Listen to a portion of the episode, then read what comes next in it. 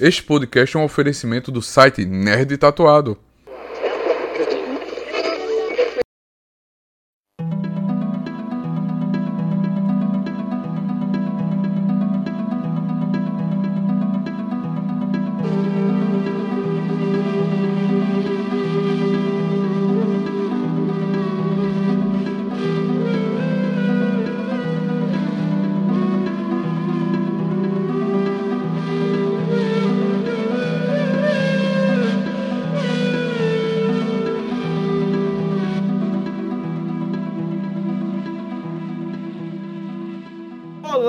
Meus queridos e minhas queridas, tudo bem com vocês? Aqui é o Edivaldo na voz e comigo tem o meu grande amigo e companheiro de trabalho, Rafael Assis, da ideia. Ô gente, eu peço desculpas porque estamos fazendo essa gravação no meio da maior onda de calor que já enfrentamos em nossas vidas, no ano mais quente nos últimos cento e vinte e cinco mil anos. Então, se os nossos cérebros e corpos estiverem derretidos ao fim desse programa, porque estamos aqui em ambiente fechado, com péssima ventilação, é possível que este seja o nosso último programa da vida. Esperamos que não. É, ano, que, ano que vem a gente tá aí para reclamar de outra coisa. É, mas, mas apesar disso, né, é preciso fazer esse comunicado, e já vamos logo chutar a porta e falar disso, que realmente este é o nosso último programa de dois mil e vinte e três, ou não, não da temporada não. dois mil e vinte e três, porque o nosso calendário, nosso relógio biológico funciona diferente do calendário habitual, porque estaremos de volta para o Natal. Sabemos que no período natal há muito poucos materiais para o consumo de pessoas solitárias que, que ficam aí procurando conteúdo na internet, então estaremos de volta. Desse jeito que a gente conquista a audiência. Isso mesmo. E a temporada dois mil e vinte e quatro, na verdade, começará já no nosso especial de Natal deste ano. Mas sim, este é... É, é porque a gente segue a temporada europeia, né? Exatamente. vinte e três, vinte e quatro. Exatamente. Este é o último programa da temporada dois mil e vinte e três e depois eu e meu amigo Edivaldo vamos descansar um pouquinho, porque a gente merece. Esse ano foi... Meu Deus, que ano correr.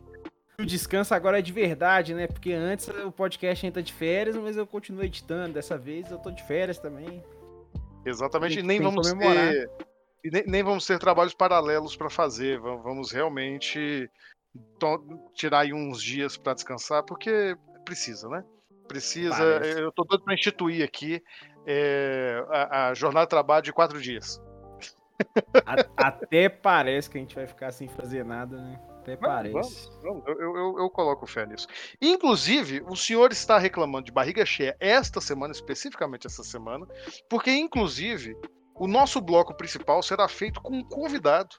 Terei mais uma vez a honra e o prazer e a satisfação de receber o nosso amigo Lucas Lucan Estevão. E, e Edivaldo, eu sei que as pessoas que acompanham esse podcast são muito inteligentes, elas costumam ler o título dos programas, mas se algum desafisado passou batido, sobre o que vamos falar hoje? A gente vai falar sobre um, uma série de mangás, né, que é bem famosa, se chama Berserk.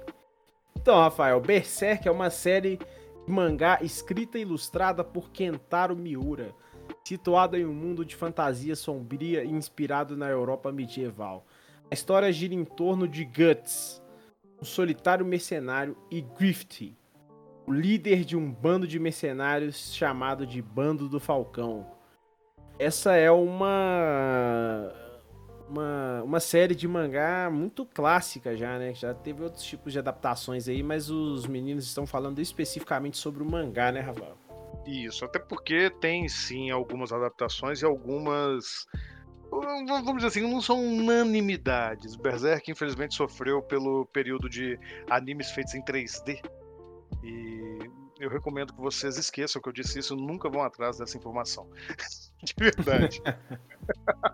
Mas, Isso é para o segundo bloco. Estarei aqui com o meu amigo Lucas Lucan Estevão para poder discutir Berserk, mas antes disso, meu caro amigo, meu cheiroso amigo Edivaldo, nós temos aqui os dois blocos que já foram nomeados, mas foram desnomeados e serão renomeados na temporada dois mil e vinte e quatro, em definitivo. Tá, pessoal? Em definitivo, nós vamos voltar aqui com um roteiro mais afinado, mais bonitinho. Para isso, esses, esses quase trinta dias de descanso, eu não sei o que são trinta dias de descanso, Edivaldo. Eu acho que eu. meus doze anos de idade. Que a vida inteira, né? Pois é. Esses neném, esses neném serão batizados, confio. Isso. E temos aqui, para iniciar, o, o, o nosso momento de revisitar a história do cinema, da T V, do teatro, da cultura pop como um todo, com as datas especiais que calharam de cair no mês de novembro, em especial nessa quinzena que estamos falando, apesar que dessa vez tem uma trapaça, a gente sempre trapaceia, porque como não estaremos aqui na semana que vem, a última lembrança que está aqui no roteiro é, é, é da próxima quinzena. Mas vou deixar que o senhor Edivaldo faça aí uma leitura para que eu traga então os comentários destas datas comemorativas. Então bora lá. Em doze de novembro de mil novecentos e quarenta e seis, o longa-metragem de animação Canção do Sul é lançado pela Walt Disney. Sim, Canção do Sul, né? Song of the South. Desculpem pelo meu inglês South. macarrônico. South. É, fala aí direito. Song? Song of South. Isso. É, é o, o, o, a sunga do sal. Exatamente, sunga de sal. Não, não vou nem fazer piada com, com esse filme não, porque esse filme é pesado. Pra quem não sabe, pessoal, esse filme ele, ele é, na verdade, um filme que mistura, Edivaldo, animação e live action. E é considerado um dos filmes mais racistas da história dos Estados Unidos, do país, que começou sua trajetória cinematográfica com O Nascimento de uma Nação, de D W Griffith, que basicamente é um filme que enaltece a Ku Klux Klan. A gente citou um pouquinho esse filme no nosso... Foi o último episódio? Foi, né? Do... Eu, eu tô perdido com as nossas gravações. O último é, mas foi, foi recente, foi recente. Eu lembro do, da gente ter tocado. Nossa. A, gente, a gente citou no, no filme, no, no nossa análise do Engoraçado Potequim. E a Canção do Sul consegue ser talvez mais castigada pela crítica, porque afinal de contas a gente já não está mais falando de um filme lançado nos primórdios do século vinte e, e ainda na esteira, né, da Guerra Civil e das leis de segregação. A gente está falando de um filme de mil novecentos e quarenta e seis, quando a sociedade americana já estava se colocando de uma maneira muito mais é, incisiva sobre a igualdade racial. Parte embora dela, né? Ainda... Exato, embora, vamos falar isso, embora ainda houvessem leis de segregação é, não tão intensas como Uh, anteriormente, mas ainda existiam, e a sociedade estava se abrindo para isso. E, e o mais curioso é que, se você for ver esse filme, é um filme que eu tenho certeza que os realizadores estavam carregados de boas intenções. E, e isso eu digo não para passar pano, é para dizer que eles achavam que eles estavam fazendo uma coisa legal. Sabe? E, e, em momento nenhum eu acredito que passou pela cabeça deles que o é, na, na fundação da na, funda, na, funda, é, na fundação da Ku Klux Klan devia ser a mesma coisa, né? Exatamente, exatamente.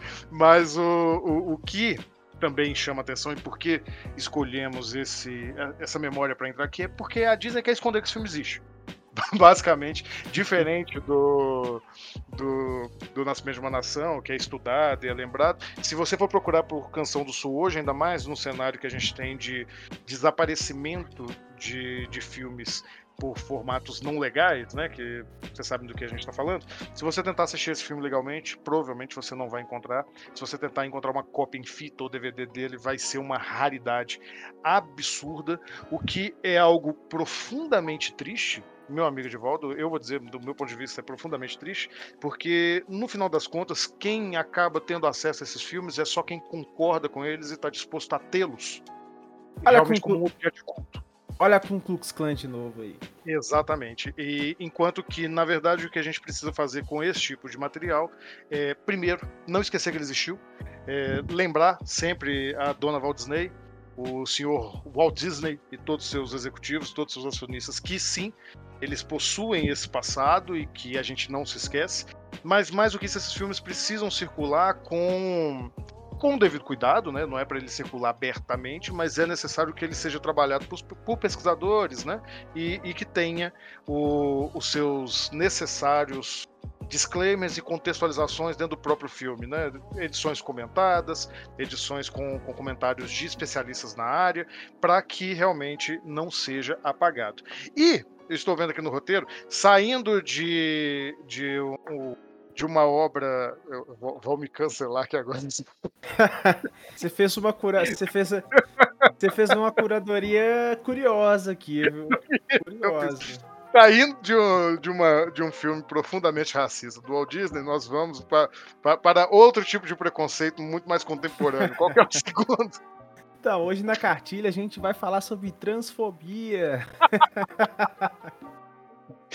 É o último episódio do ano, né? Pra vocês xingarem, é, é, pros fãs aí xingarem a gente aí durante um mês inteiro, até a gente voltar. Se tiver xingando a gente é um bom sinal também, não é, não é tão ruim não. Tem, tem um ponto positivo nisso. É, em dezesseis de novembro de dois mil e um, Harry Potter e a Pedra Filosofal, primeira adaptação cinematográfica da série de livros da a moça lá, né? Não quero nem falar o nome dela. Estrelado por Daniel Radcliffe, estreia nos Estados Unidos, intitulado Harry Potter e a Pedra Filosofal em alguns mercados. Isso. É, é, nesse caso, eu resolvi trazer, porque a gente sempre está falando sobre marcos do cinema, né, do, do, da metade, do, da primeira metade do século vinte. É, resolvi trazer uma coisa mais, mais recente, né, dois mil e um, a, ano passado quase, né? Lembrando que quem nasceu nos anos noventa tem dezoito anos agora. É, é verdade esse bilhete? Eu fico muito chocado, Edivaldo, que dois mil e um seja vinte e dois anos atrás. Eu fico muito chocado com isso. Mas eu preciso fazer aqui um disclaimer, só para poder lembrar que já nessa época a saudosa autora brasileira Ruth Rocha É, já dava uma entrevista para a Veja, mais precisamente em dois mil e três, dizendo que Harry Potter não era literatura.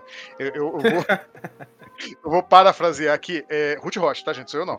É, abre aspas. Isso não é literatura, isso é uma bobagem. Fecha aspas. Mas aqui, não, vou, vou, vou fazer um advogado do diabo aqui. Evidente, eu conheço muitas pessoas, a minha geração viveu isso, né?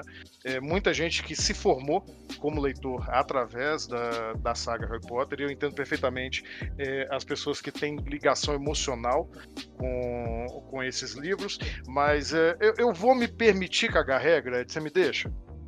Pode ficar à vontade. Porque se eu parei de assistir o Polanski, eu acho que dá a parar de ler. J K. Rowling. Eu acho que há, há um, um abismo aí, sabe? Eu não sei. Eu, eu, eu não gosto muito de ficar permitindo que artistas que usam da sua arte como desculpa para continuar propagando é, discurso e às vezes práticas criminosas, né? No caso Polanski, práticas criminosas, né? Exatamente. Tenham na sua arte o salvo-conduto para continuar sendo escroto. Então, fica aqui, fica o marco. Ninguém está dizendo que Harry Potter não foi importante para a consolidação da indústria de blockbuster, né? Começou lá atrás, com Tubarão, com Star Wars, nos anos setenta, oitenta, mas que teve ali um, um, um grande gap na virada dos noventa, né? E que se fortaleceu criando realmente essa noção de franquia, que para bem ou para mal nos acompanha até hoje, mas não vamos também passar pano aqui para a gente escrota, não. Então fica aí esse, esses dois recados. E falando de gente escrota, no próximo tópico tem até bicheiro, né? Hoje a curadoria, só para deixar registrado, não, não passou pela minha mão em momento algum. ou, ou seja, estou revelando minha face. Lacrador e problemático. Também é o episódio Berserk, né? É. Pois é. É, é, é essa é a trapaça, tá, gente? Porque esse aí é, é pro fim do mês, que a gente não vai mais estar aqui. Mas até, é até interessante também, porque acho que eu não eu vou, vou trapacear, mas talvez eu indique alguma coisa relativa. E essa, e essa é especial, né? Em vinte e sete de novembro de mil oitocentos e noventa e sete, médico, advogado, bicheiro e empresário teatral José Roberto da Cunha Salles deu um invento denominado fotografias vivas, podendo ser essa considerada, embora de forma duvidosa, uma das, uma das possíveis datas inaugurais do cinema brasileiro. Eu confesso que eu não sabia. E isso é porque, na verdade, você tem aí uma grande controvérsia sobre isso. Nesse, nesse caso aí, o José Roberto da Cunha Salles, ele, ele, é, ele foi reconhecido no Brasil num artigo de mil novecentos e noventa e três, no ano que eu nasci. Então, por isso, talvez eu, eu me lembre disso com mais... mais você, já, você já nasceu lendo jornal, né? Exatamente. Não, mas eu, eu relaciono muitas coisas dos anos, no ano de mil novecentos e noventa e três. E, para sua informação, eu, a minha primeira palavra foi Godard. A segunda foi, a segunda foi superestimada? Isso, exatamente. Não, mas voltando aqui. É, é, é, essa ocasião, né, sobre as fotografias vivas, é, é, primeiro que não é muito, muito nítido, né? A gente infere que ele esteja falando sobre, sobre um filme, que, né, todo mundo sabe, um filme ele é uma sequência de fotografias passadas rapidamente a... a uma taxa de quadros que permita que a gente veja o um movimento, é, no normal vinte e quatro quadros, mas pode ser trinta, pode ser sessenta, é, enfim. É, e, e você tem o um primeiro registro de patente, né? De patente não, registro de, de importação do, do, da máquina que fazia essas tais fotografias vivas. É, esse artigo foi publicado em mil novecentos e noventa e três, mas, como eu disse, é, é bastante controverso. Vale lembrar que ainda no, neste mês, né, no começo do mês, a gente teve a comemoração do, do Dia do Cinema Nacional, que é no dia cinco de novembro, é, se mantém hoje, e, na verdade, essa data já mudou várias vezes. É, já foi dezenove de junho, porque era... É, foi a data em que o Afonso Segreto, também um fotógrafo, desembarcou no Brasil com um cinematógrafo, né? É, e, e tudo isso gera toda uma confusão. Tem gente que acha que é uma data, acha que é uma outra. Pra gente, pouco importa, porque a gente vai citar todas essas datas, porque a gente precisa citar datas. Mas se alguém ficou curioso sobre isso e outras... outras informações, eu recomendo o livro Dicionário de Datas da História do Brasil. É um livro que eu gosto de ficar folheando de vez em quando. Por quê? Porque, porque eu sou doido. Eu, eu gosto de ficar olhando datas comemorativas e sua história. É, quase sempre, tá, gente? É, vai ter uma concorrência sobre uma data histórica. Muito raramente você tem uma data marcada muito bonitinha sobre, sobre qualquer acontecimento. Mas fica aí, dia vinte e sete de novembro de mil oitocentos e noventa e sete, a possível, possível... data de, de entrada aqui de um, de um aparelho capaz de filmar. E, inclusive, fica também a, a, a dica aí, se vocês conseguirem encontrar, é, esses fotogramas foram, né, animados por um cineasta chamado Carlos Adriano, e que foram publicadas, é, restauradas e republicadas no filme Reminiscências, do public, é, lançado em mil novecentos e noventa e sete. Então, vamos para o próximo bloco de... notícias. Ah, esse é muito bom. Depois de a gente falar tanta coisa aqui, nós vamos para assuntos tranquilos, assuntos que não vão despertar mais nenhum, nenhum tipo de emoção e sabores no nosso público. É... Das notícias, né, que nos impactaram nos últimos quinze dias, a Marvel sofreu um fracasso histórico de bilheteria com o filme The Marvels, ou aqui no Brasil, As Marvels, de modo que nenhum outro filme do M C U teve uma estreia tão fraca. O filme de super-heroínas, dirigido pela diretora Nia da Costa, arrecadou apenas vinte e um vírgula três milhões na sua estreia dos Estados Unidos, incluindo uh, o valor de seis milhões aproximadamente arrecadados na pré-venda, nas prévias de quinta-feira, que normalmente... para esse tipo de filme são muito importantes.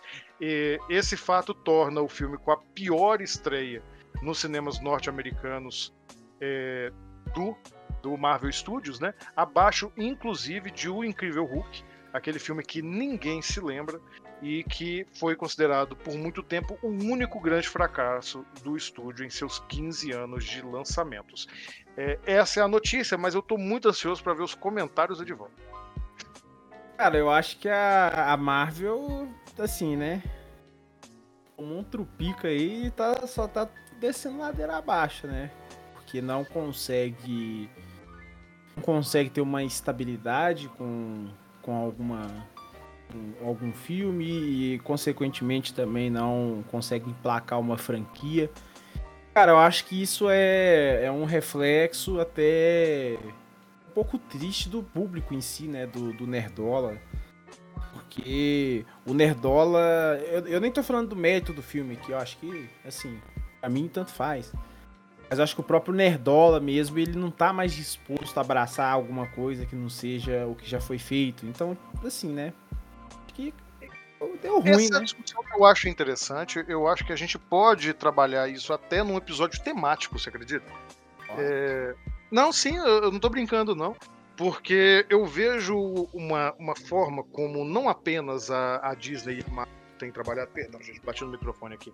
Não apenas a Disney e a Marvel tem trabalhado, mas principalmente a Disney e a Marvel, que é tentar... É, cada vez mais nichar o seu público. Não, não, me, não me, me levem a mal, é evidente que é, a gente está falando de uma das maiores empresas do entretenimento. A, apesar dos fracassos esse ano, na lista do, das dez maiores bilheterias do ano, a Disney ainda lidera, se eu não me engano, com quatro filmes. Então ela está num outro patamar, realmente. Mas o que eu vejo é que, apesar... de ter um público muito grande para essas produções, vale para Marvel, vale para Star Wars, vale para até outras coisas concorrentes, como o universo D C também, que amargou muitos fracassos esse ano com a Warner, né? É, eu vejo que, embora seja um público muito amplo, a lógica é de nicho. Eles estão sempre tentando mirar e agradar um público muito específico, seja é, o público que leu um gibi muito obscuro da, de mil novecentos e oitenta e seis... ou um público que precisa acompanhar toda a cronologia de filmes de super-herói, desde Vingadores até Ultimato. Entende? Eu, eu acho que essa lógica em si, ela começa a, a alienar o público, e, e a gente vê esse resultado. Claro que não é só isso, né? É, eu vejo muita gente colocando uma carga exacerbada da, do fracasso desse filme, na, justamente como você falou, na, na cultura dos nerdolas e incel, né? O ataque, são, afinal de contas, são três protagonistas femininas no filme, uma, uma negra, a outra de origem paquistanesa e, e muçulmana, então claramente a gente sabe que esse filme também sofreu um hate por conta disso, mas eu acho que essa é só mais um mais um elemento do fracasso. Não explica o fracasso como um todo, porque se fosse só isso, é, não acho que o grande público estaria alienado. Eu acho que você tem aí sim um, uma série de produções que vem cada vez mais alienando o grande público, que está procurando por novas experiências, sem muito meio que saber o que. E, e ao mesmo tempo você também tem um público cativo, um público ligado nessa subcultura nerd, que também não, não, não tá comprando esse boi por outros motivos. Mas já, já me cancelaram. Eu, eu, hoje eu vou ser cancelado por todo mundo. Hoje nesse episódio, Edivaldo, a gente vai tomar porrada. Xinguem a gente no Twitter. Eu, eu tô precisando ser xingado, mas eu não vou caçar isso com a mão, não. Vou esperar. Esse é o episódio. Entendeu? Eu não fico, eu não fico falando essas coisas tipo, a todo tempo pra ser cancelado, não. Mas esse parece que é o episódio, até porque, né? Vamos chegar. Por que que eu montei essa pauta, cara? Eu, eu acho que você tava, você tava de extremo mau humor, né? Ou então você tava querendo. Tava querendo trazer uma polêmica aí, né? Porque não, a gente não tava, tá... não, cara. É porque o último, o último episódio foi de paz demais, né? Aí é, já... pode ser.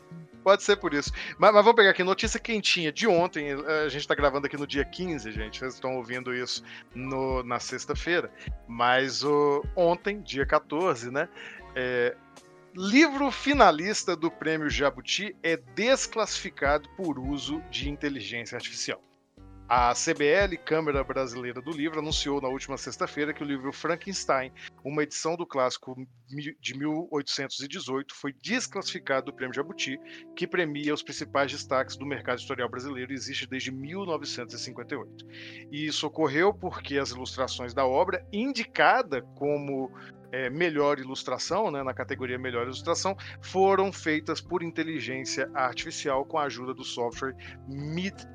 Journey.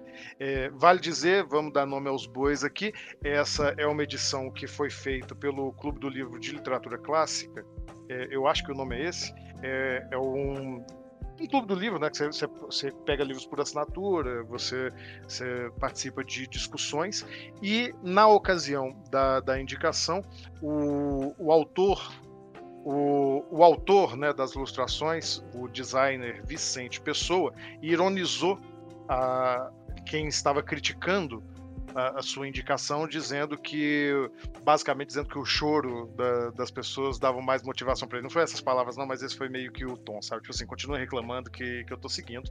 E um outro ponto que chamou atenção, e eu preciso dizer isso porque eu sempre adoro as opiniões do meu amigo Edivaldo é, sobre a, a inteligência artificial, é que um dos jurados, né, o escritor, desenhista e cartunista André Dahmer, um cara de Sabe, de impacto imenso na, na, nas publicações nacionais, ele, ele admitiu que, que foi um dos jurados que escolheu essa obra, né? Que não conhecia, não conhecia a ferramenta de inteligência artificial e que não se tocou, basicamente ele fala que não se tocou disso quando estava na inscrição. Na inscrição dizia que era do, do camarada aqui, do Vicente Pessoa e Midjourney, mas que eles não perceberam e que por isso é, o livro acabou sendo aprovado. É, curiosamente, muitos, muitos internautas apontaram isso. Essa declaração foi feita no X, né, antigo Twitter, e a hum. foto do Dahmer é, foi criada com Midjourney. A foto do quê? A foto de perfil dele, é, para dar os detalhes completos, é, ele publicou essas fotos é, criadas com inteligência artificial, também utilizando o Midjourney, é, como tendo recebido de um amigo. Então, nada indica que o Dahmer utilize ou saiba utilizar o Midjourney. E que, inclusive, ele pode até, na, na alegação dele, ter recebido essas imagens que ele usa como foto de perfil, é, sem saber a procedência, né? Sem saber qual exatamente o software que teria gerado. Mas enfim, isso gerou um bafafá na internet. Você sabe como é que é o, o, o X, né? Vou começar a usar o nome atual. É, você sabe como é que é o X.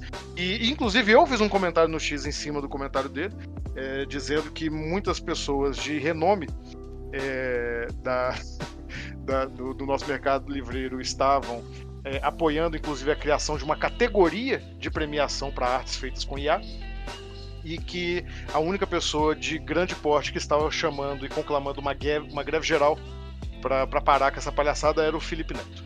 E depois de todas essas informações eu vou passar para você, eu quero que você comente com primor dele.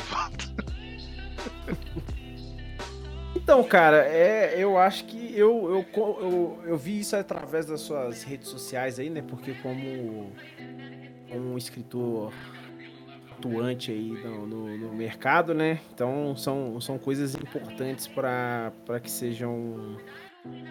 Viu pelo meu Instagram, né? Porque no X você não entra. É, no X eu não entro. E, cara, eu...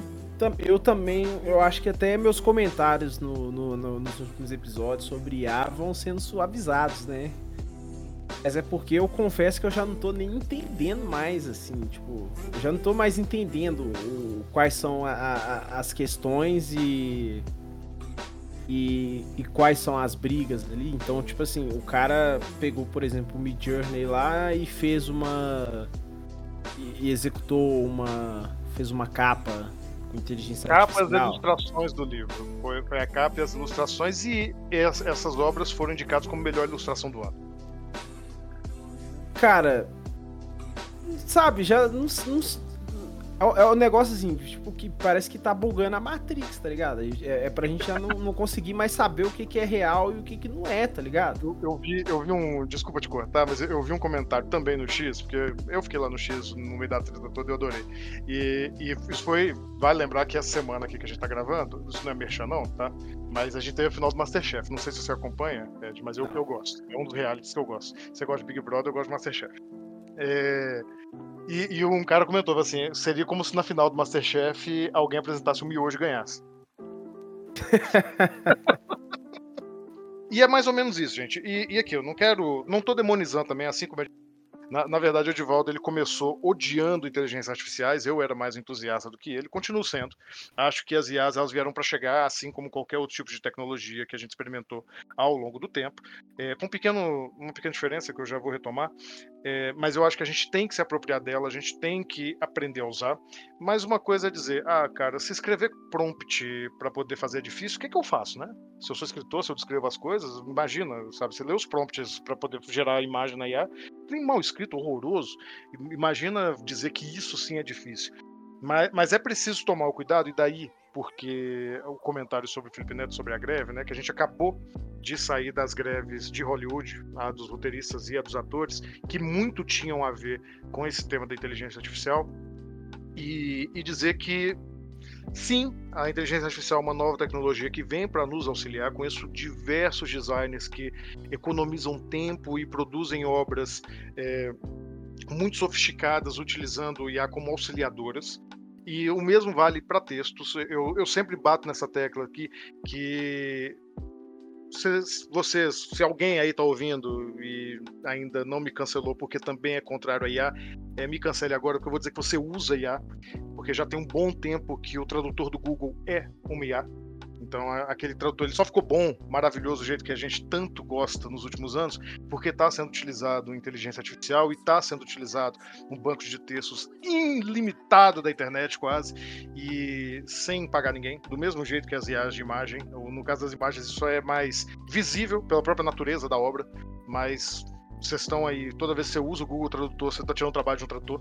Não tem outra coisa para dizer, e é assim que funciona mesmo, é assim que funciona com a tecnologia nova, infelizmente. E para poder fazer a diferença, daí o que eu disse, a I A tem uma diferença, é porque ela tem o potencial de mudar as coisas muito rápido, ao ponto de que a gente não consiga se adaptar e a gente tenha um colapso é, na questão do trabalho mesmo. Então, a única maneira da gente frear isso e conseguir equilibrar um pouco as coisas, numa luta até um tanto desigual, é através de organização sindical. É, não tô aqui... Começa a tocar o hino da União Soviética. é, é com greve, é com pressão, e, e, e eu escrevi isso lá no X, viu, Ed? Eu sei que você não acompanha, mas eu vou, vou trazer essa informação aqui para você, que eu acho que você vai gostar, que, que não vai ser você, não vai ser eu, não vai ser os nossos ouvintes aqui que vão puxar um movimento dessa magnitude para poder mudar alguma coisa. A gente precisa realmente de um nome muito grande, um nome como o do Dahmer, um nome como o da Laerte, ou quem sabe, se for que a gente tem mesmo, um nome como o do Felipe Neto, é, para puxar, que... puxar essa mudança.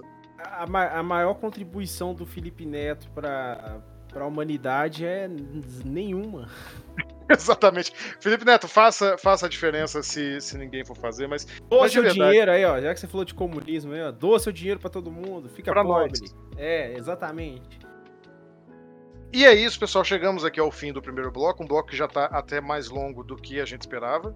Caramba, tá longo mesmo. O segundo também ficou um pouquinho mais longo. Espero que vocês nos aguentem mais um pouco. Estarei aí discutindo com o, o Lucas sobre Berserk e, ao final, no terceiro bloco, eu e o Ed voltamos aqui para o arremate. Vamos lá, meu amigo? Bora!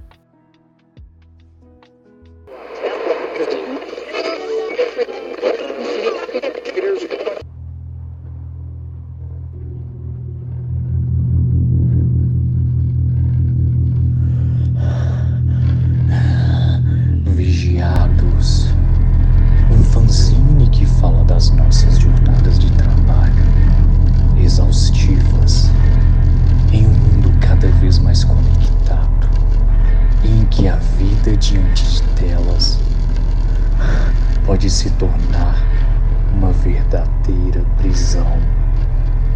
Com argumento de Edivaldo Ferreira, roteiro de Rafael Assis, arte de Will Pinheiro, no site palavras brutas ponto com. Venham conferir essa jornada emocionante.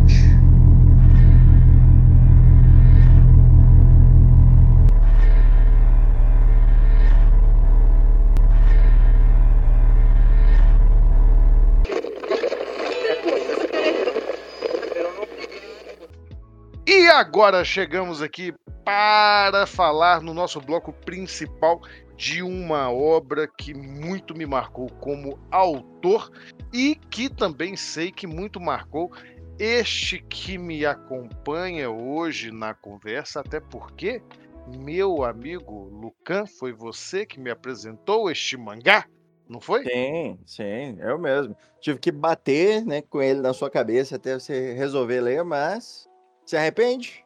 Não, nem um pouco. Exatamente. E, embora eu fique pensando o que, que leva algumas pessoas a fazerem determinadas tatuagens em suas peles referentes a Berserk. Ah, não, vamos, não vamos entrar nessa discussão filosófica, até porque a gente já reduziu o, o escopo que a gente vai abordar essa obra justamente pra gente não ficar aqui quatro horas, né? Exatamente, pra não chegar ness, nessas cenas mais... Ah, se bem que falar que vamos chegar nas cenas mais pesadas em Berserk, eu acho que não... É, não dá pra falar de Berserk. Não tem, é, não, acho que não tem um capítulo que não tenha algo chocante. O que eu, eu vamos... ia falar isso agora. A gente, a gente ia ter que pegar um quadro separado e falar só desse quadro, mais nada. Curiosamente, a capa do volume que está aqui à minha frente já é uma capa chocante, que, que é o do volume trinta e sete, que a gente não vai chegar tão longe, tá, pessoal? Mas é só o Guts partindo alguém ao meio. Acontece, acontece às vezes. Mas é isso, Lucas. Vamos. É, eu sei que quem ouve aqui o nosso podcast sabe que você já é uma figurinha carimbada, mas se apresente para qualquer novo ouvinte, novo ouvinte que esteja ouvindo pela primeira vez a sua linda voz. Uh, bom, pessoal, meu nome é Lucan. Não é a primeira vez que eu apareço nesse programa. De vez em quando eu venho aqui encher o saco, xeretar. Uh, e é isso. Não tem muito o que dizer, não? Não, pode falar assim, fala que você é mestre de R P G... É, ok, eu, eu entendo um pouco de narrativa mais na prática, diferente do, dos meninos que tem mais uma formação nessa, nessa área, né? Eu, geralmente, como ele falou, lido com narrativa em uh, R P Gs e é uma experiência mais voltada para jogos também. Só que eu consumo um pouco de tudo e a, a gente acaba aprendendo com as pessoas que a gente anda também, né? Então, eu, eu, eu acho que eu vim aqui só para agregar, mas... Não, e em especial, em se tratando dessa obra, eu não poderia ter alguém mais condizente para discutir comigo, porque, novamente, né, é, se eu fui ler Berserk, foi por sua causa, meu amigo. E, e colocando logo assim a carroça em andamento, sem colocar o carro na frente dos bois, hum. é, vamos descrever aqui que o Berserk começa diferente de outros mangás e animes, né? Não vamos falar muito do anime de Berserk aqui não, por favor, é. mas que, que as pessoas conhecem, né? Porque, em geral, os mangás e animes mais populares que chegam aqui no Ocidente são coisinhas mais leves, mais juvenis, né? O que, que tem de diferente aqui, Lucas? Até porque a indústria... De, de mangás, ela é produzida por e para um, um público mais, mais jovem, né? Uh, mas existem alguns que fogem da, da linha, e isso inclui Berserk. Eu acho engraçado uh, você ter mencionado que eu tive que insistir com você, e eu tive mesmo, para você ler Berserk, mas eu tive a mesma experiência. Vários amigos insistindo para eu ler, e eu falei, ah, depois, depois eu leio. Eventualmente eu peguei e aqui estamos. Uh, mas sobre o Berserk em si, é uma, obra, é uma obra bem sombria. É o que a gente chama de Dark Fantasy, né? Ou uh, uma fantasia sombria. É, ele pega os, o, os tropos de fantasia mesmo, mas com uma pegada mais... Eu quero dizer mais realista, mas ela foge do, do realismo pro absurdo. É mais, um, um, um, é mais violento, é mais uh, gráfico do que, do que seria realmente. Isso. Só para realmente colocar aqui algumas curiosidades para quem está nos ouvindo, é, o termo Dark Fantasy ele se popularizou, eu acho, no Ocidente depois da publicação de Berserk, e muita gente costuma pensar que é uma coisa, um, um gênero muito tradicional do século vinte e um. Mas, na verdade, se a gente for fazer uma investigação sobre o gênero e encontrar os seus primórdios, né, a gente vai retornar para um, basicamente o século vinte, o sec, isso, a década de vinte do século vinte. Oh. entre, entre ali... mil novecentos e dezessete, mil novecentos e vinte e três até mil novecentos e trinta, com uma autora chamada Gertrude Barrows Bennett, que, pasme para quem, quem nunca ouviu falar o nome da senhora, dizem que ela influenciou até o Lovecraft. Lovecraft, que de certa forma também influencia aqui em Berserk, mas, mas não influencia sozinho, não. Tem, tem um monte de gente que é referenciado é. aqui do, pelo Miura e, e em vários pontos. Mas tá... Incluindo Tolkien, né? Sim, sim. E para quem não sabe o que é Berserk, está procurando pela primeira vez aí no seu celular, no seu computador, do que se trata, do que, que esses dois bocós estão falando aqui, é, Berserk é um mangá, né, de Dark Fantasy com muita influência de fantasia medieval, né? Dá para se dizer ali que há realmente uma, uma influência não, não apenas do Tolkien, mas da própria história da Europa e do Oriente Médio, né? Às vezes até resvalando em certos tropos que, que vão até além do clichê, mas novamente eu acho que a gente não chega nesse ponto aqui nessa resenha, até onde a gente vai. Não vou falar de Kuchan aqui não, vamos? Não. Então, então deixa o Kuchan pra lá. E... De novo, a gente, a gente não vai gravar quatro horas de podcast hoje. E, novamente, para quem já está avançando um pouquinho mais na pesquisa, a gente vai se ater, basicamente, a explicar como funcionam as ferramentas narrativas do primeiro arco oficial do mangá, por assim dizer. O Lucas vai poder explicar isso um pouco melhor, que é conhecido como a Era de Ouro. Ao invés de oficial, eu chamarei ele de o primeiro arco cronológico. Ah, ele é o mais importante, ele é o cerne da obra, mesmo que ele não seja o seu preferido, porque ele faz... A, a principal função de toda a obra, que é a construção do mundo de Berserk, uh, dos personagens, que é o foco do, do mangá, mas também, principalmente, do mundo. Uh, a gente vê muita coisa no, no arco da Era de Ouro que vai ser relevante para o resto da obra, incluindo uh, Kushan, que está em guerra com o reino... Uh, Da, acho que é a Terra-média, se não me engano, eu não, não lembro a tradução. Uh, não, Reinos Médios, um, que é a, a base do, dos nossos protagonistas, né? É onde eles, é, onde eles estão durante a, a Era de Ouro.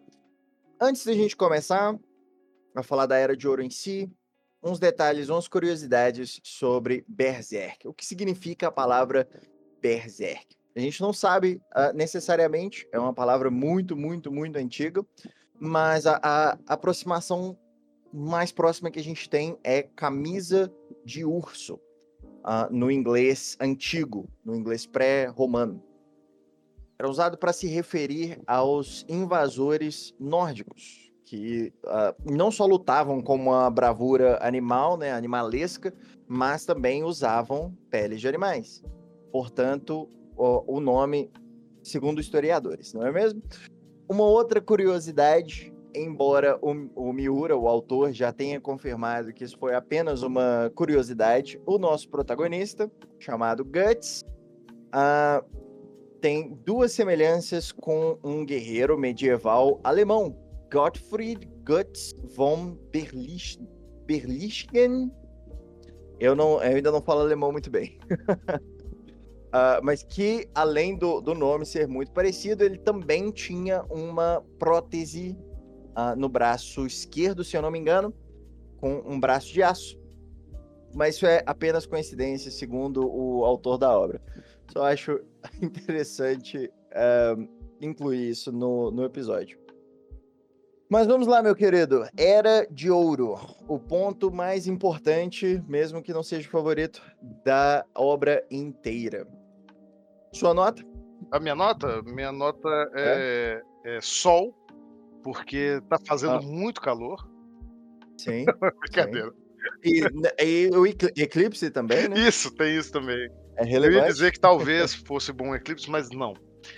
É, não. Mas eu acredito que mais do que a nota, se eu, se eu fosse tomar nota para Berserk, eu, eu, eu acho que qualquer arco para mim seria dez. Eu acho que Berserk é uma obra completa que realmente consegue entregar aquilo que se propõe. Olha que se propõe algumas coisas bem, bem difíceis, bem pesadas, é, né? de, de, de ser é. bem sucedido e, e não uhum. tirando realmente o, alguns aspectos, como a gente já falou aqui sobre os Kushan, e tem realmente uhum. alguns aspectos de violência que podem ser problematizados na obra, mas Eu acho que a gente precisa logo superar os anos dois mil e os anos dois mil e dez, onde problematizar era ficar xingando tudo no Twitter, e entender que uma obra é completa com, suas, com seus lados positivos e negativos, e que isso tudo precisa funcionar de maneira harmoniosa para contar uma boa história. E eu acho que isso Sim. é bem representado até na jornada dos personagens, e vamos mais além para falar também sobre a jornada desse mundo, que é quase um personagem à parte. Sim, sim, eu concordo. A construção do mundo é tão bem feita e contada de uma forma cronológica, né? Que acaba se tornando uma entidade, não só dentro da história, mas para a percepção do leitor também, né? Isso mesmo, e me dá uma oportunidade muito boa. Quem for ouvinte mais antigo aqui do podcast vai saber que lá no comecinho, uma coisa que eu gostava muito de falar era sobre arcos de personagem positivo e negativo e técnicas de construção, né? Em especial técnicas de empatia, que um autor pode utilizar para poder fazer com que a gente se engaje com uma história. É, e a gente, a gente tem vários exemplos disso durante a, a Era de Ouro, né? Até dos vilões, vilões mais... Isso, não. Segura, uh, segura essa parte do vilão, porque que aí é, é interessante. Vamos falar dos outros, mas tem um especial que... Nós vamos dar um spoiler aqui, mas segura. O, o, o que eu queria falar primeiro okay. são as técnicas que são utilizadas no Guts. Porque o Guts, ele, a gente tem primeiro uma abertura, demonstrando uhum. como ele é talvez o melhor guerreiro que já existiu. A gente vai ter isso sendo subvertido logo depois, mas a apresentação dele é... Ao perdão do palavrão, gente, é foda.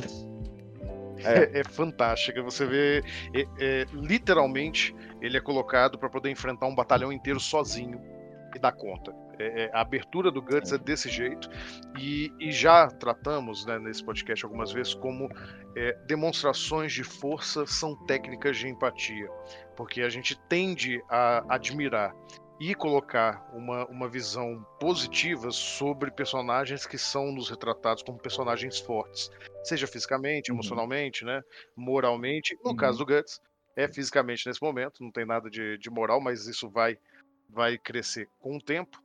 É, mas é aí que tá.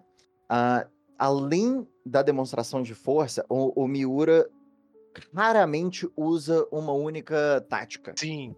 Todas as vezes que ele vai usar. Nessa, nessa mesma cena, ele é apresentado, ele enfrenta um, um batalhão, e quando ele chega no comandante desse batalhão, que a gente já viu dizimando outros homens com facilidade, ele vai enfrentar esse, esse comandante e vence. Só que, para vencer, ele toma um, um golpe que qualquer pessoa normal teria desviado. Um, era um golpe muito forte. Um, mas ele não desvia.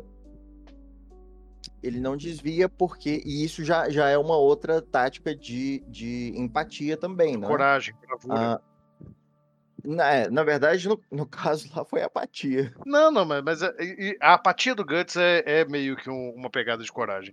É, é, é legal a gente é. poder falar isso, porque você pega, por exemplo, é, um, um mangá muito mais recente, né, One Punch Man, uhum. também usa essa mesma, esse mesmo cálculo com o Guts, numa maneira muito mais exagerada e voltada para o humor, obviamente, mas do personagem que sabe que vai vencer. E, e que por isso ele não, não titubeia. Nesse sentido que eu falei de coragem, sabe? Ele não, ele sim, não teme sim. em momento nenhum pela vida dele naquela batalha. É, mais pra frente sim. nós vamos ver situações em que o Guts vai sim se encontrar desesperado, mesmo antes dos momentos mais, mais críticos, né? Nós, nós vamos ver uhum. momentos em que ele, ele passa a rolha, por assim dizer. Sim, mas sim. neste momento ele, ele sabe, né? ele, ele percebe que ele tá, que ele tá passando rolha, ele percebe talvez pela primeira vez em muitos anos que ele tá muito além da, da muito aquém da habilidade do, dos oponentes é, dele, nesse comecinho, né? Mesmo um pouco mais à frente, né? A gente vê isso já uhum. na, na primeira vez que ele encontra um apóstolo, né? Para quem tá ouvindo uhum. aí, os apóstolos são as grandes, os grandes antagonistas de Berserk até até que a gente conheça os reais vilões, né? Os apóstolos são os representantes, para não, não entrar muito em detalhe, Lucas, né? Os representantes é. das forças das trevas desse mundo, né? Os grandes demônios que eles vão enfrentar. É, há uma casta superior, que não precisamos explicar aqui agora, mas ao longo de boa parte da obra, o Guts vai estar enfrentando essas criaturas que são chamadas de apóstolos. E na primeira vez que ele enfrenta, ele já é colocado contra a parede, já, já é demonstrado é. Que, que ele não é tudo isso. Você tem um, uma outra técnica de empatia, que é a queda. É, é curioso Sim. como é que funciona, né? Que você tem a, a empatia pelo, pela força e também empatia pela queda, né? Quando a queda é feita de uma maneira é, a fazer, pela fraqueza, exatamente, né? A fazer com que você uhum. é, olhe para aquele personagem com, com um olhar meio de, uhum. de cuidado, né? Mas, mas antes uhum, de... Eu vou te deixar falar sobre isso, Lucas, rapidinho, mas antes eu só quero falar sobre a outra técnica de empatia que também é usada largamente com Guts no, no começo da história, que é a do sofrimento. Ô bicho que oh. sofre! É. é. É complicado. Você quer dar um pequeno panorama breve do, da cadeia de sofrimentos Vamos. do Guts? Vamos. Eu vou tentar manter as partes mais problematizadas de fora, mas é, aos ouvintes que não leram a obra, saibam que é difícil. Uh, o nome dele vem da forma como ele nasceu. A mãe dele, enquanto estava grávida dele, foi enforcada em uma árvore. Durante esse processo, ela começou o processo de parto. E quando ele nasceu, ele, a, a mãe dele já, já estava morta pelo, pelo enforcamento.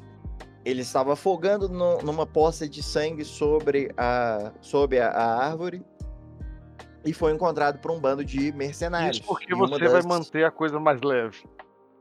É, eu tô tentando. é, ele foi adotado por esse bando de, de mercenários.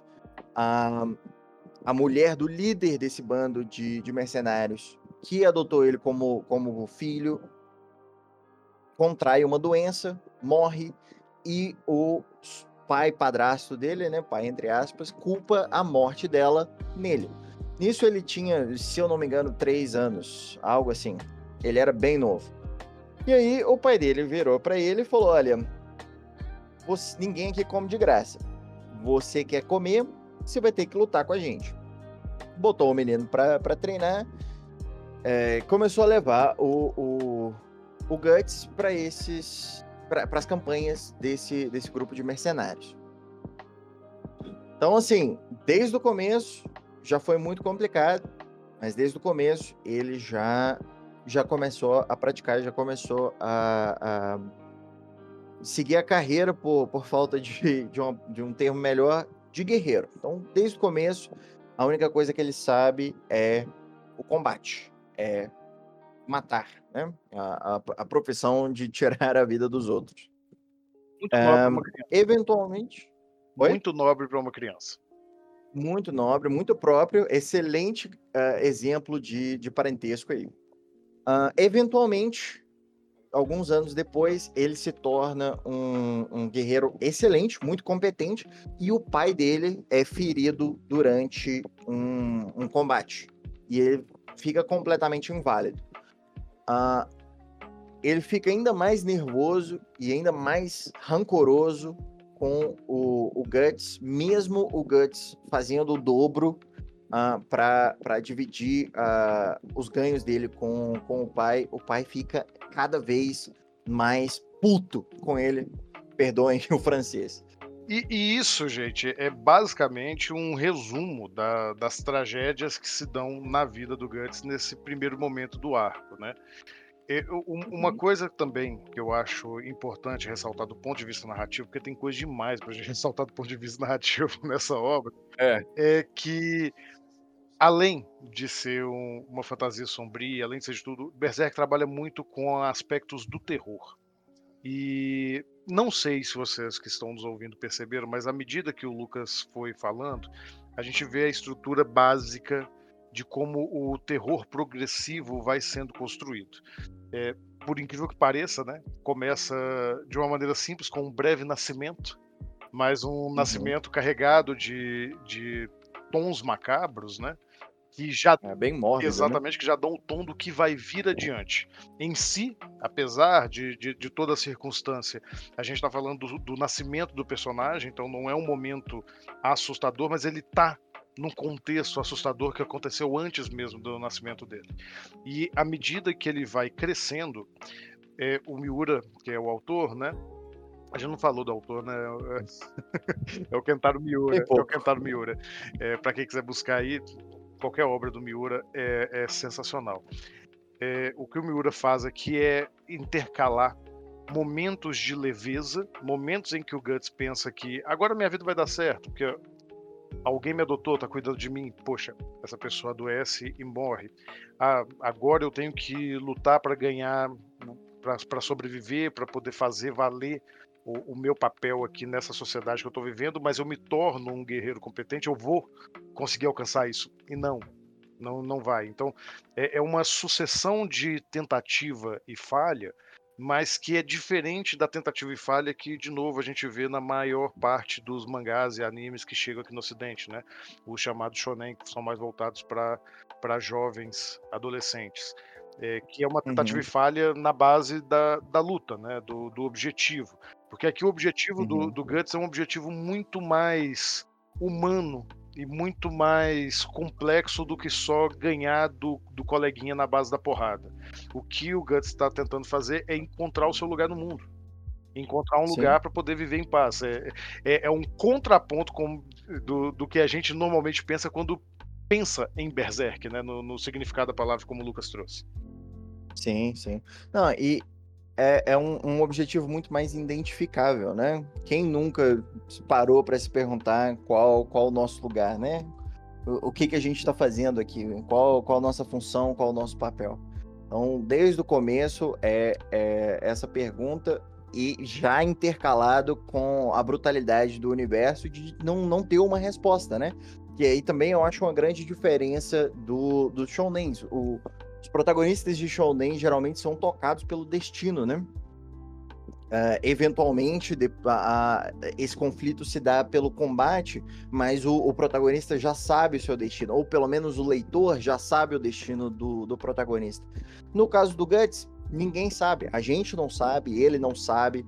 Não tem ninguém no universo ou fora que possa dizer para ele, não, o seu destino é, é esse. Pelo contrário, e... né? Pelo contrário, na verdade, é o personagem está lutando perpetuamente contra a tragédia. Uhum. É, não, e, e isso tudo culmina na, no estopim dessa fúria que o pai dele sente por ele quando ele tenta assassinar o Guts. O Guts revida e, em autodefesa, precisa matar o próprio pai, que por mais que não tenha sido um, um pai exemplar, era o único semblante de família que ele tinha. E aí ele foge do acampamento de mercenários, ferido, e assustado e completamente tomado pelo terror que, que tem sido escalado esse tempo todo. Uh, é emboscado por, por lobos, cai no chão, olha pra cima e por um segundo ele desiste. Por um segundo ele pensa, eu vou deixar os lobos me matarem, porque aí eu paro de sofrer. Mas por motivos que ele ainda não entende... Ele levanta a espada, enfrenta os lobos e continua insistindo nessa pergunta. Qual é o meu papel, o que eu estou fazendo aqui, qual é a minha função? E, e é curioso que você trouxe o significado para o Berserk como pele de animal, né? Que mais uhum. à frente, bem mais à frente, mas quem estiver buscando aí novamente pela obra vai encontrar muitas imagens do Guts usando uma armadura com, com o formato de um lobo ou de um cão. Talvez as duas coisas. Não, eu, eu sei que é um cão, mas ah. é a representação, né? É, é sim, é, é mais abstrata. Né? Cã, cães são lobos que aprenderam a poder a, a ganhar carinho. Isso. Cães são lobos que aprenderam a, a ganhar carinho. Aprenderam a comer de graça. Exatamente. o, o carinho é como eles nos enganam. Exatamente. Mas é, não é o único personagem que usa a pele de um animal na obra. E como você trouxe aí vários elementos Da, da construção do Guts, igualmente competente é a construção daquele que, num primeiro momento, é o ma- melhor amigo, e chuto arriscar interesse romântico, não, mentira, vão bater uhum. em mim, uhum. é, e que depois acaba se tornando o maior adversário, que é o Griffith, né, também conhecido como o uhum. personagem mais filho da...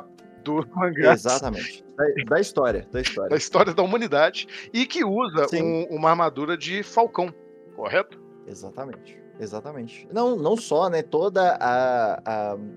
O branding dele, né? Toda a imagem dele é voltada pro, pro falcão. Ele tem olhos que, às vezes, principalmente quando se trata de, de demonstrar a ambição dele, os olhos dele ficam mais... mais puxados, mais parecidos com, com os olhos de um falcão. Uh, o estandarte deles são, são asas de falcão. O grupo de mercenários dele chama Bando do Falcão. Então ele é todo, todo voltado para esse aspecto do, do falcão, do, da ave. Incluindo depois do, de um certo eclipse, né? Você falou falcão tantas vezes aí que eu queria falar uma palavra de baixo calão que rima. Para o que o Griffith é? Não, não, não pode, aqui é familiar. mas ah, okay, mas okay, começa okay. com C e termina com zão. É, não, nossos ouvintes conseguem identificar. Mas, mas é muito curioso que, é, é, novamente, né, quem já, já leu a obra sabe que é o, o quanto que a gente odeia esse personagem e o quanto que é bom, como leitor, odiar esse personagem. Acho que são, é, eu acho que são poucos personagens que perduraram na cultura pop. É, não, não vamos voltar aqui para a literatura clássica, assim, não, mas na, na cultura pop, uhum. que é o que o pessoal mais conhece, é, que, que trazem para a gente esse prazer de, de ter raiva deles, e que mais ainda, uhum. isso acabou, não, não se converteu com o tempo num, num pseudo-heroísmo ou num, num, num anti-heroísmo, né? Eu, eu me lembro...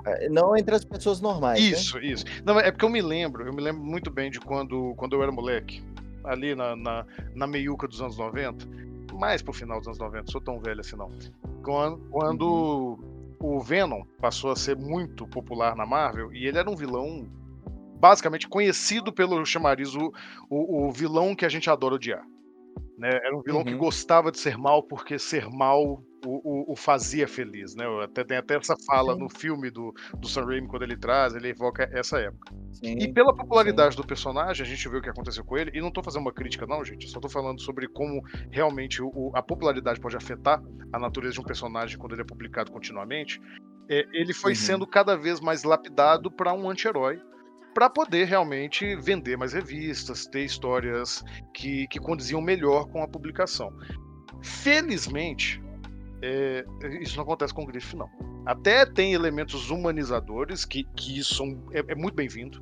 Tem muita Sim. humanidade no, no, na, na tragédia também do Griffith, né? Também é uma tragédia. Sim, é, sim. É, é retratado, assim como o Guts, é, toda... É retratado toda a vida dele, embora não com o mesmo cuidado, porque a gente não está acompanhando a história do Griffith pelos olhos dele, como a gente está fazendo com o Guts, mas, mas uhum. é retratado através de flashbacks, e mais do que flashbacks, são flashbacks narrados. Isso eu gosto pra caramba. Sim. Eles são ditos, eles não são... Raramente são mostrados, mas eles são ditos. E, e, é incrível, e é incrível como ele faz esse reflexo, né? Os dois... Desde sempre, né? desde, desde que eles se entendem por gente, eles, eles têm passado por essa, por essa batalha, mas Não, e o Griffith de formas... sabe o, o que ele quer. Ele se sente é. tocado pelo destino. Sim, sim, exatamente. Uh, ele seria o protagonista do, do Shounen, né? Ele já, já decidiu, ele já sabe, e ele já tomou vários passos em direção a esse destino quando ele conhece o, o Guts, que nesse ponto ainda tá totalmente perdido. E vai continuar perdido por mais um, um tempo. Tá perdido ainda. Tá perdido ainda. Alguém acha, moço. Mas, mas é, eu, eu gosto muito, voltando nesse aspecto sobre o passado dele, que hum. a gente nunca considera que o Griffith não seja um narrador não confiável. Porque, em, porque, porque ele é confiável pro Guts. E, e, de novo, a gente tá vendo a, a história pela ótica do Guts, e, e quando o Griffith conta a história dele, né, pro, pra, pra ele, pro, pro Guts, ele acredita cem por cento, e a gente acredita junto. Ah, não, não importa se o Griffith é ou não um narrador não confiável, ele é um narrador confiável pro Exato. Guts, e o Guts é o nosso veículo. Então, você como leitor, você pode até questionar, mas é, é irrelevante, porque o, o, o veículo da sua narrativa não questiona. E o veículo da sua narrativa é um narrador confiável. A gente está acompanhando o Guts momento por momento. E até te digo mais, Lucas. Novamente, a gente está falando aqui sobre a Era de Ouro. Apesar de toda uhum. a tragédia que a gente falou, né, tudo, tudo que acontece na vida do Guts, quando ele entra pro Bando do Falcão, quando ele conhece o Griffith, é tratado realmente como se fosse um recomeço. É como se ele tivesse uhum. encontrado finalmente uma nova família. E não é uhum. à toa que é chamado de, de Era de Ouro. Tudo nesse momento é brilhante, até deixar de ser, né? Mas, mas tudo é brilhante. Sim. Não, apesar, apesar de retratar ah, de forma bem, bem leal, o, os conflitos da era medieval, né? Uh, a, a forma brutal como eles eram, eles eram travados, que a, a vida dos soldados era descartada uh, ao bem dos nobres, né? Para os personagens é o sonho. Exatamente. Pros, a, a, pela, pela ótica dos personagens, essa é a Era de Ouro, essa é a Era Brilhante. Porque eles se veem como, como os heróis na, em armaduras brancas, né? Uh, defendendo o reino, conquistando as donzelas, é, ganhando riquezas. E, novamente, o, o, o terror, o macabro, está sempre presente. É, vale, uhum. vale também colocar... A gente está falando um monte de coisa aqui, gente, porque a gente tem que falar isso rápido, a gente não pode ficar horas aqui, no máximo uns quarenta minutos. É, é, a gente está tentando, gente. tentando, desculpa, editores. Mas, mas vale dizer, por exemplo, que em dado momento dessa amizade, assim que o, o Guts conhece o Griffith, entra pro Bando Falcão, tem toda essa visão idílica e maravilhosa de finalmente ter encontrado uma família, o Griffith apresenta para ele uma, uma peça muito importante dessa história, que é o Behelit. O que é, que é o Behelit? Muito sucintamente, Lucas. A gente não tem uma tradução, a gente não tem uma tradução para Behelit, mas dentro do, do próprio universo ele é conhecido como o ovo do rei. E a função dele é um pouco vaga uh, dentro da, da narrativa, mas... Dentro da narrativa não, perdão. Ela, ela é um pouco vaga para os personagens, mas dentro da narrativa ele serve como um conduíte para realizar, manifestar o destino daquele que o segura. Eu, eu acredito que dentro dos estudos narrativos a gente até pode substituir o Behelit por um outro nome conhecido nos estudos de narrativa, que é a arma de Chekhov. Ele hum. é aquilo que está colocado hum. na obra e, e, e você vê claramente quando ele é apresentado pela primeira vez. Isso Sim. aqui vai dar merda. Ele não é muito bonito. Não, é, é a impressão inicial. Você para. É, para tentar falar isso sem comprometer a leitura de vocês, o Griffith tem em posse esse, esse objeto, né? Que é um objeto, a princípio, a gente não, não, não trata ele como algo mais que mundano, tirando o fato que hum. ele não é. é. Não, mas a essa altura, no Arco de Ouro, não existe coisas não mundanas, né? não, não com frequência.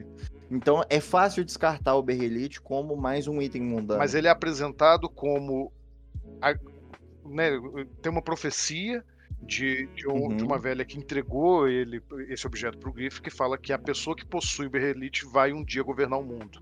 E, e, inclusive aquele tipo específico que ele tem, né? Que tem mais de um, mas não, é. não vem ao caso. É o Behelit vermelho. É. E, e quando isso aparece na narrativa, o, o que, que é a arma de Chekhov, né? O que, que a gente está falando quando diz isso? É, se você coloca uma arma numa cena, ah, o personagem entrou numa cena, ele está indo para lá, pensa no filme, e na hora que ele passa por um armário, ele puxa a gaveta e tem uma arma lá dentro. O, o que o Chekhov vai dizer é, essa arma precisa ser usada, ela não pode só passar. Claro que a gente está tratando sobre fundamentos, você pode subverter o que for, mas quando o Behelit aparece, na hora você fala assim, vai dar uma merda. Uhum. E é, não tá errado. Ele, ele tem que ser utilizado. E aí a forma como ele é apresentado, dessa maneira vaga e misteriosa, uh, ele tem que ser executado dessa forma. E, e aí já, isso já fica no, no fundo da sua mente e você continua com, com a sua leitura do, do Arco de Ouro. E mesmo assim ela é pontuada. Às vezes você já esqueceu, mas a, aparece o Behelit novamente, ou ele é mencionado novamente. Então ele vai plantando essa semente do Behelit, uh, da, da arma de Chekhov, né? Uh, para você não esquecer, para esse terror ficar sempre no fundo da sua mente. Isso, é, essa arma vai disparar em algum momento. E aí vai, vai criando esse, esse suspense que vai subindo, inclusive quando o, o Griffith perde o Behelit, né? Exatamente. Ele, exatamente. Ele, ele, ele perde. Ele chega a perder o, o, o Behelit, e, mas mesmo assim, por causa da profecia, a pessoa que, que segura esse Behelit está destinada a governar o mundo. E o Griffith já segurou esse Behelit. Mas eu acho que você pode segurar então... aí agora. Eu acho que você pode segurar aí agora. Porque o momento que ele perde o Behelit é um momento muito, muito rico para essa história. Que justamente uhum. você tem ali um objeto que você sabe a importância dele. Foi, sabe, de todas as formas possíveis de apresentação, foi dito que esse objeto é importante. E ele não desaparece num momento qualquer. Ele uhum. desaparece assim que o Guts abandona o grupo. Exatamente. Então, no, no ponto mais baixo do Griffith. Exatamente. No ponto em que o Griffith toma, por um breve momento, as posições de protagonismo. E aqui, eu vou fazer uma coisa pela primeira vez nesse programa. Que eu acho que a gente tem que parar por aqui. O que que acontece, gente? Realmente... Tá ficando um pouco longo. Não, não apenas tá ficando um pouco longo, mas Berserk é uma obra que merece uma análise maior. E, e na verdade, desculpem dizer isso pra vocês, mas isso aqui foi só um aperitivo. Um aperitivo que eu quero ver se vocês mordem. É, me perdoe aqui, Lucas, que eu vou falar diretamente com os nossos ouvintes, nossos ouvintes. Hum, Nós estamos com algumas séries paradas aqui, tá? Séries de obras muito legais, particularmente uma do coração do Lucas, uma do meu coração, não que o Berserk não seja, mas é mais tua, e uma do Edivaldo. Hum. Três séries que nós fizemos agora, neste momento, apenas um episódio de cada. Mons do Pântano, para mim, fizemos uma análise, Berserk agora e, e também Twin Peaks, a série Twin Peaks. E eu vou ah, lançar é. nos próximos dias deste podcast... no meu Instagram, enquetes perguntando para vocês qual dessas séries nós devemos retomar já no início de dois mil e vinte e quatro, porque vocês já vão saber daqui a pouquinho, né? No, no próximo bloco nós vamos avisar porque essa demora, que não é tão grande, uhum. tá correndo, o tempo tá voando, nesse calor podia voar até mais rápido, para ver se dava uma... Nossa, pinta. Por favor. Para ver se dava um ventinho na janela. É, por favor. Mas de verdade, Lucas, eu acho que a Era de Ouro, eu achei que a gente ia conseguir dar conta de falar dela de uma vez. Assim, mas não. É, é muita coisa. E é muita, é muita coisa. coisa boa. A gente já viu aqui falando muito rapidamente, quase um speedrun de, de, de podcast. Falamos sobre Tem, técnicas não, de e... empatia, sobre construção ah, de vilão, eu... sobre a, a arma de Chekhov, e não arranhamos ainda o momento mais impactante dessa, desse arco. Nós não chegamos nem perto. E mesmo assim, os ouvintes não sabem, mas até o momento que a gente começou a gravação, a gente ainda estava em dúvida sobre qual arco falar. Sim, sim. Sendo muito sincero, gente, Berserk, no seu arco feito pelo Kentaro Miura, é, como eu disse já no começo aqui, para mim é um dez de dez. É, teria muito pouca coisa para poder apontar como defeito, e ainda que existam esses defeitos, né, é, e que às vezes eles possam realmente saltar os olhos a depender da ótica, da lente que você usa para poder analisar, no Sim. geral, a, a obra é excepcional. E ainda ah. assim, após a triste e prematura morte do Kentaro Miura, foi em dois mil e vinte e um, Lucas? O tempo tá passando tão rápido que eu não me lembro. É, eu acho que foi... Eu acho que foi em dois mil e vinte e um. Eu também acho que foi em dois mil e vinte e um, eu acho que tem mais de um ano. Mas, de toda forma, foi prematura. É... dois mil e vinte e um, seis de maio de dois mil e vinte e um. Exato. E o mangá continuou por uma equipe de parceiros dele que continuam fazendo e que, embora já posso adiantar aqui que não, não mantém o mesmo nível de excelência da história original, pro que a gente faz aqui de análise, super vale uhum. a pena analisar também. Então a gente tem um material, Sim. se vocês quiserem. Por, por motivos diferentes. Exatamente, a gente consegue ir é, é, é, muito longe. Então eu vou fazer esse pedido, tá? É, vocês vão ficar agora com o terceiro bloco. Lucas, eu já quero te agradecer de prontidão por estar gravando com a gente aqui quase meia-noite. Sempre um prazer, sempre um prazer. E fica aberto e, o convite para voltar. Eu, sempre, sempre. Ainda mais se a gente for para falar de Berserk. Uh, só para fechar então esse, essa minha contribuição, se você gostou desse speedrun que a gente fez aqui, desses pontos que a gente falou, minha recomendação é bem simples: leia Berserk. É, essa foi fácil, né? Aí você tá quase trapaceando até, mas tudo bem. Eu, eu vou ver se para te salvar eu trago umas recomendações é. de outras obras do Miura no, no... Beleza, uh, nesse caso então, quando for uh, uh, o bloco de recomendações mesmo, eu também recomendo o jogo Dark Souls, qualquer um dos ah, três ou os três, boa três. Referência. Extremamente inspirado por, por Berserk e é, é muito mais focado na construção do mundo uh, do que na, na construção da narrativa direta. Então é, é, é bem, bem parecido nessa, nessa questão do, do mundo em si se tornar uma, uma entidade. Então essas são minhas recomendações. Fica aí, viu? E, e inclusive, acho que talvez até antes mesmo da, da gente continuar falando sobre Berserk, talvez você volte aqui pra gente bater um papinho sobre os, o Game of the Year, lá em dezembro, depois que sair o resultado. Uai, beleza. Vai depender de vocês que Vamos estão ver. Nos ouvindo. Até daqui a pouquinho, gente. Até mais.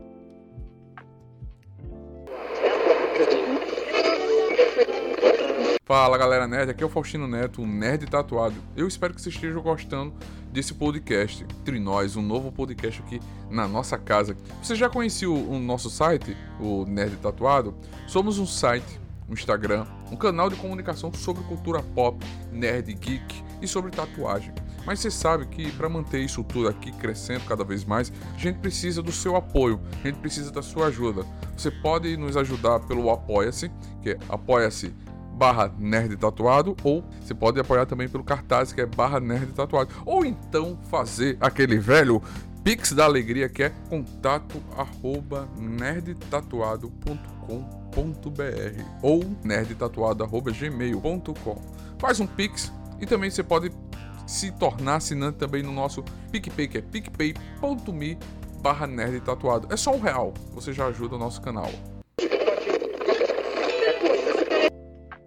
E chegamos ao fim de mais um delicioso programa, fechando essa deliciosa temporada, né, Rafael?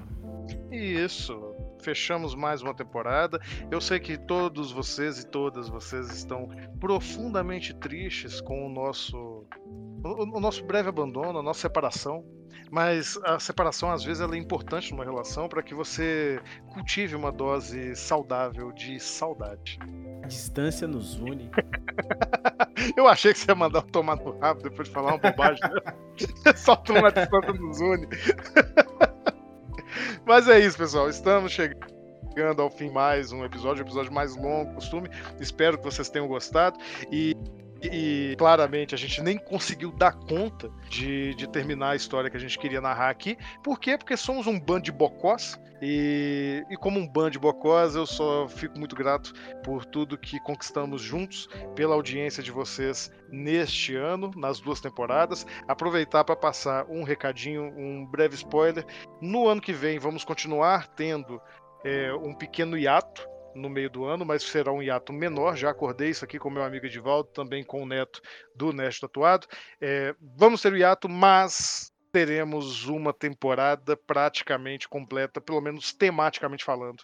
Ou seja, o que que isso implica verdadeiramente? Para vocês, nada. Pro Edivaldo, significa que ele só vai ter que ver um filme do Alien. Veja dois. Tem que sofrer mais um pouquinho, né? Ou não, né? Porque vai, vai que o pessoal pede muito, que no ano que vem tem Alien. Tem filme novo. É, eu, eu sei que pessoal aí, sei que vai pedir muito, né?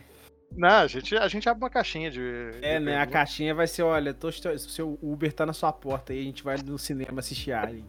Mais ou menos isso mesmo. E lembrando, pessoal, é, esse episódio foi todo mais longo, esse final também vai ser, que é, houveram sugestões...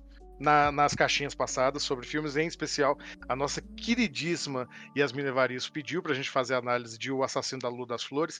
A gente não esqueceu, a gente só tá realmente se programando pra conseguir assistir. Esse filme tá difícil de ver no cinema e talvez a gente tenha semana pra assistir ele, né? É, né, e talvez a gente espere cair aí no streaming pra gente assistir junto. Eu e o Edivaldo, tá um pouco complicado organizar nossas agendas, mas não vai ser o único, tá? É, o Edivaldo já tá incumbido de assistir O Assassino do Fincher. A gente já está fazendo a listinha aqui dos possíveis candidatos ao Oscar para que não sejamos pegos de surpresa. E vale dizer também que é, nós vamos ter o nosso especial de Natal e muito provavelmente em seguida vamos ter um episódio, ainda que atrasado, também com, com o Lucas, como comentei com ele aqui no, no, no bloco anterior, aí reunindo talvez nós três, talvez o Neto também, né, Ed? Para poder falar sobre o Game Awards, que inclusive vai puxar minha recomendação daqui a pouquinho. Mas antes disso, Edivaldo, é... como que as pessoas podem te encontrar nessa internet? Qual, qual a sua conta do X? Minha conta do X é... Você acha isso muito engraçado, né? Você acha... O pessoal, o pessoal fica achando que caiu o áudio, acha que deu problema no fone. Isso na minha cabeça é tão engraçado. Eu sei que é. Mas vocês podem me encontrar no Instagram, Edivaldo Não É Poeta, e se quiserem acompanhar meu projeto paralelo aí de literatura, acompanhem os Palavras Brutas no Instagram e Palavras Brutas também no, que é o, o blog, né? E você, Rafael? Bom, vocês podem me encontrar também no Instagram, no, no Instagram, no Instagram.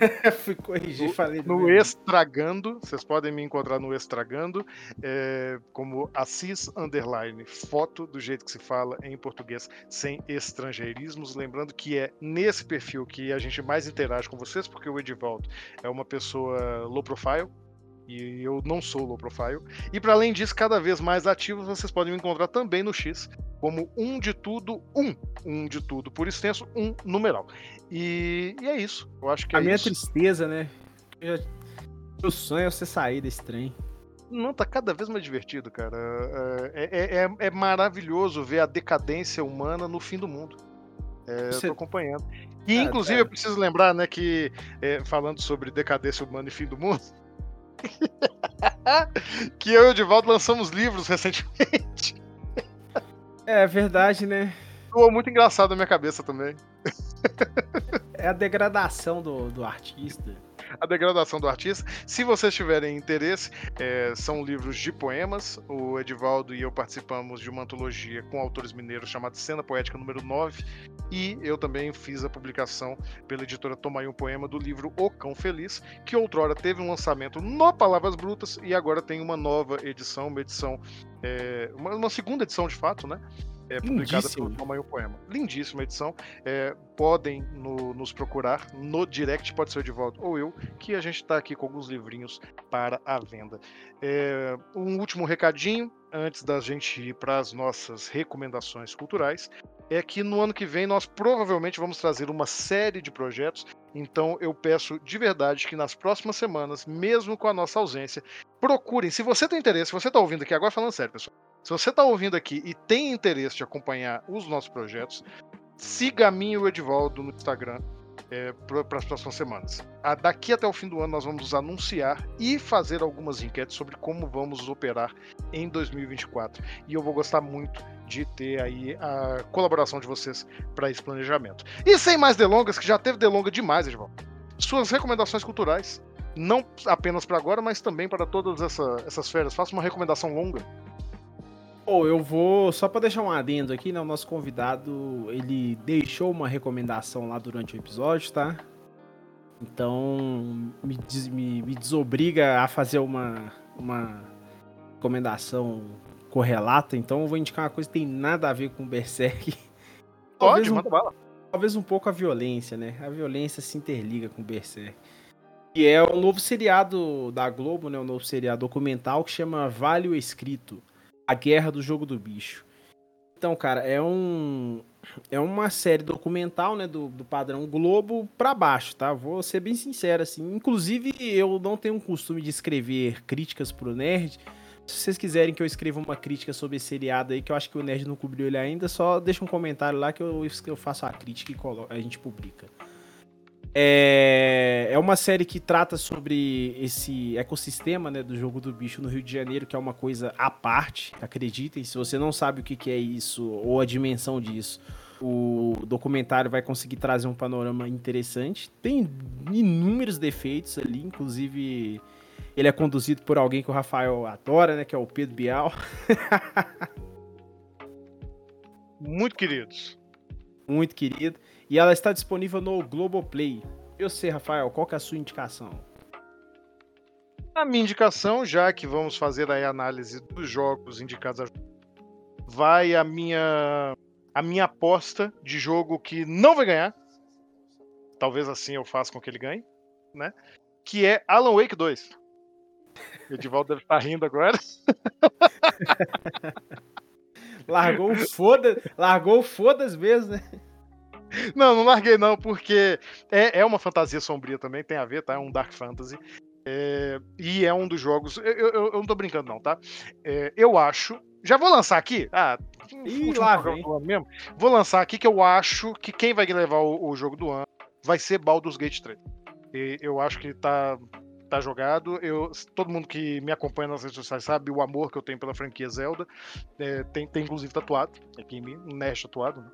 É, mas acho que esse ano é de Baldur's Gate e, e ninguém tira, e nessa briga aí entre o Zelda recebendo alguns prêmios meio que de consolação e o Baldur's Gate praticamente capinando, acho que Alan Wake dois vai meio que passar é, de canto, sabe, sem, sem ser muito lembrado, e é um jogo que, pelo amor de Deus, vale a pena demais é, jogar, ou se você não tiver como comprar um PlayStation cinco, né, como muitos de nós, vale a pena você assistir o gameplay de bons é, criadores de conteúdo, inclusive incentivar o Nerd Tatuado, porque quem sabe no futuro a gente não possa ter o nosso próprio é, canal de de, de, de, de gameplay, né?